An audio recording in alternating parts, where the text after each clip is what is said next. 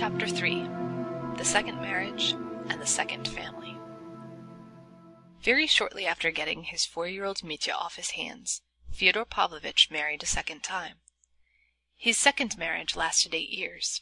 He took this wife, Sofia Ivanovna, also a very young girl from another province, where he had gone upon some small piece of business in company with a Jew.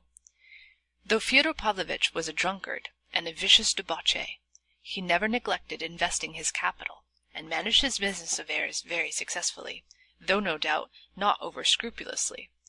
Sofia Ivanovna was the daughter of an obscure deacon, and was left from childhood an orphan without relations. She grew up in the house of a general's widow, a wealthy old lady of good position, who was at once her benefactress and tormentor.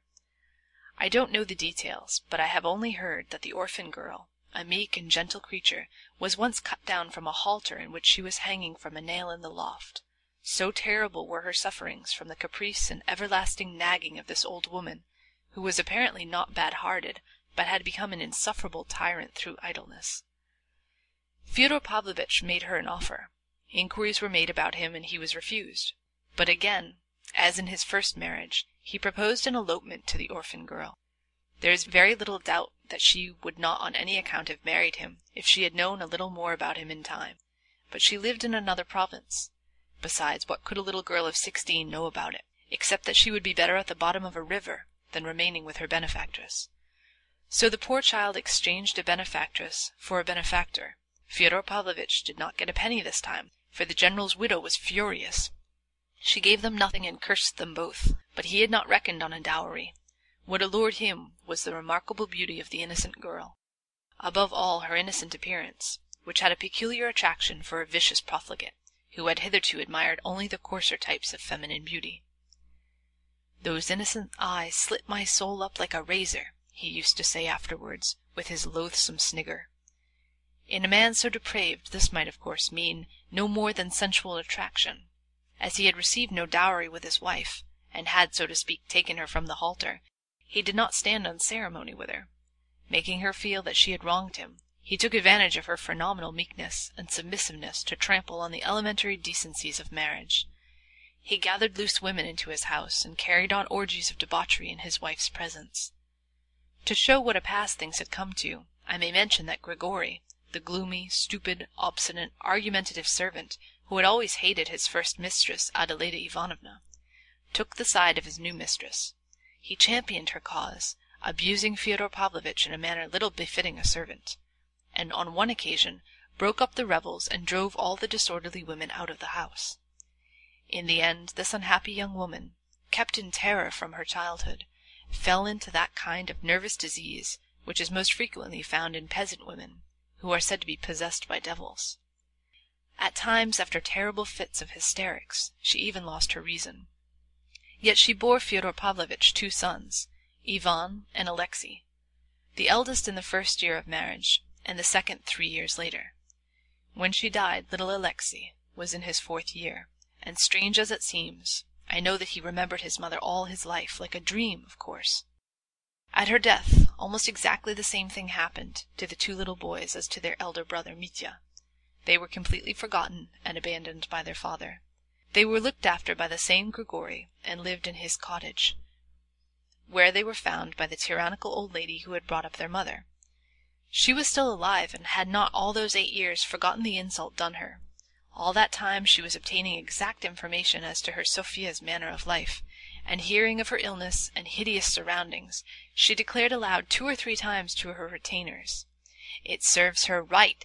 God has punished her for her ingratitude!" Exactly 3 months after Sofia Ivanovna's death, the general's widow suddenly appeared in our town, and went straight to Fyodor Pavlovich's house. She spent only half an hour in the town, but she did a great deal. It was evening. Fyodor Pavlovich, whom she had not seen for those 8 years, came into her drunk. The story is that instantly upon seeing him, without any sort of explanation, she gave him 2 good resounding slaps on the face, seized him by a tuft of hair, and shook him 3 times up and down. Then, without a word, she went straight to the cottage to the 2 boys. Seeing at the first glance that they were unwashed and in dirty linen, she promptly gave Grigory too a box on the ear, and, announcing that she would carry off both the children, she wrapped them just as they were in a rug, put them in the carriage, and drove off to her own town. Grigory accepted the blow like a devoted slave, without a word, and when he escorted the old lady to her carriage, he made her a low bow, and pronounced impressively that God would repay her for the orphans. "You were a blockhead all the same," the lady shouted to him as she drove away. Fyodor Pavlovitch, thinking it over, decided that it was a good thing, and did not refuse the general widow's, his formal consent, and any proposition in regard to his children's education. As for the slap she had given him, he drove all over the town telling the story. It happened that the old lady died soon after this, but she left the boys in her will 1,000 rubles each, for their instruction, and so that all be spent on them exclusively, with the condition that it be so portioned out as to last till they are 21, for it is more than adequate provision for such children. If other people think fit to throw away their money, let them. I have not read the will myself, but I heard there was something queer of that sort, very whimsically expressed. The principal heir, Yefim Petrovich Polenov, the marshal of nobility of the province, turned out, however, to be an honest man. Writing to Fyodor Pavlovitch, and discerning at once that he could extract nothing from him for his children's education, though the latter never directly refused, but only procrastinated as he always did in such cases, and was indeed at times effusively sentimental, Yefim Petrovitch took a personal interest in the orphans. He became especially fond of the younger, Alexey, who lived for a long while as one of his family. I beg the reader to note this from the beginning. And to Yefim Petrovitch, a man of a generosity and humanity rarely to be met with, the young people were more indebted for their education and bringing up than to anyone. He kept the 2,000 rubles left to them by the general's widow intact, so that by the time they came of age their portions had been doubled by the accumulation of interest. He educated them both at his own expense, and certainly spent far more than 1,000 rubles upon each of them. I won't enter into a detailed account of their boyhood and youth, but will only mention a few of the most important events. Of the elder, Ivan, I will only say that he grew into a somewhat morose and reserved, though far from timid boy. At 10 years old he had realized that they were living not in their own home, but on other people's charity, and that their father was a man of whom it was disgraceful to speak. This boy began very early, almost in his infancy, so they say at least, to show a brilliant and unusual aptitude for learning. I don't know precisely why, but he left the family of Yefim Petrovitch when he was hardly 13, entering a Moscow gymnasium, and boarding with an experienced and celebrated teacher, an old friend of Yefim Petrovitch. Ivan used to declare afterwards that this was all due to the ardor for good works of Yefim Petrovitch, who was captivated by the idea that the boy's genius should be trained by a teacher of genius. But neither Yefim Petrovitch nor this teacher was living when the young man finished at the gymnasium and entered the university. As Yefim Petrovitch had made no provision for the payment of the tyrannical old lady's legacy, which had grown from 1,000 to 2, it was delayed, owing to formalities inevitable in Russia, and the young man was in great straits for the first 2 years at the university, as he was forced to keep himself all the time he was studying. It must be noted that he did not even attempt to communicate with his father, perhaps from pride, from contempt for him, or perhaps from his cool common sense, which told him that such a father he would get no real assistance from. However that may have been, the young man was by no means despondent, and succeeded in getting work, at first giving 6-penny lessons, and afterwards getting paragraphs on street incidences into the newspaper under the signature of Eyewitness. These paragraphs, it was said, were so interesting and piquant that they were soon taken. This alone showed the young man's practical and intellectual superiority over the masses of needy and unfortunate students of both sexes who hang about the offices of the newspapers and journals, unable to think of anything better than everlasting entreaties for copying and translations from the French. Having once got into touch with the editors, Ivan Fyodorovitch always kept up his connection with them, and in his latter years at the university he published brilliant reviews of books upon various special subjects, so that he became well known in literary circles.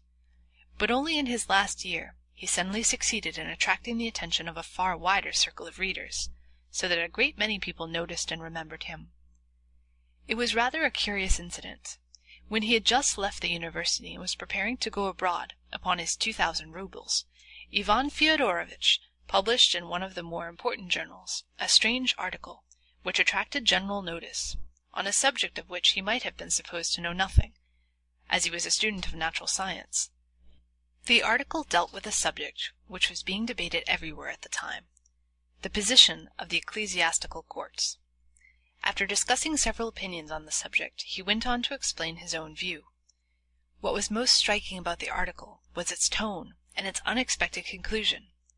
Many of the church party regarded him unquestionably as on their side, and yet not only the secularists, but even atheists joined them in their applause. Finally, some sagacious persons opined that the article was nothing but an impudent satirical burlesque. I mention this incident particularly because this article penetrated into the famous monastery in our neighborhood, where the inmates, being particularly interested in question of the ecclesiastical courts, were completely bewildered by it. Learning the author's name, they were interested in his being a native of the town and the son of that Fyodor Pavlovich, and just then it was that the author himself made his appearance among us. Why Ivan Fyodorovitch had come amongst us I remember asking myself at the time with a certain uneasiness. This fateful visit, which was the first step leading to so many consequences, I never fully explained to myself. It seems strange on the face of it that a young man so learned, so proud, and apparently so cautious, should suddenly visit such an infamous house, and a father who had ignored him all his life, hardly knew him, never thought of him, it would not under any circumstances have given him money, though he was always afraid that his sons Ivan and Alexey would also come to ask him for it. And here the young man was staying in the house of such a father, had been living with him for 2 months, and they were on the best possible terms. This last fact was a special cause of wonder to many others as well as to me. Pyotr Alexandrovitch Miusov, of whom we have spoken already, the cousin of Fyodor Pavlovich's first wife, happened to be in the neighborhood again on a visit to his estate. He had come from Paris, which was his permanent home. I remember that he was more surprised than anyone when he made the acquaintance of the young man, who interested him extremely, and with whom he sometimes argued, and not without inner pang, compared himself in acquirements. "He is proud," he used to say. "He will never be in want of pence. He has got money enough to go abroad now. What does he want here? Everyone can see that he hasn't come for money, for his father would never give him any. He has no taste for drink and dissipation, and yet his father can't do without him. They get on so well together." That was the truth. The young man had an unmistakable influence over his father, who positively appeared to be behaving more decently, and even seemed at times ready to obey his son, though often extremely and even spitefully perverse. It was only later that we learned that Ivan had come partly at the request of, and in the interests of, his elder brother Dmitri, whom he saw for the first time on this very visit, though he had before leaving Moscow been in correspondence with him about an important matter of more concern to Dmitri than to himself. What that business was, the reader will learn fully in due time. Yet even when I did know of this special circumstance, I still felt Ivan Fyodorovitch to be an enigmatic figure, and thought his visit rather mysterious. I may add that Ivan appeared at the time in the light of a mediator between his father and his elder brother Dmitri, who was in open quarrel with his father and even planning to bring an action against him. The family, I repeat, was now united for the first time, and some of its members met for the first time in their lives. The younger brother Alexey had been a year already among us, having been the first of the three to arrive. It is of that brother Alexey I find it most difficult to speak in this introduction. Yet I must give some preliminary account of him, if only to explain one queer fact, which is that I have to introduce my hero to the reader wearing the cassock of a novice. Yes, he had been for the last year in our monastery, and seemed willing to be cloistered there for the rest of his life. This ends Chapter 3.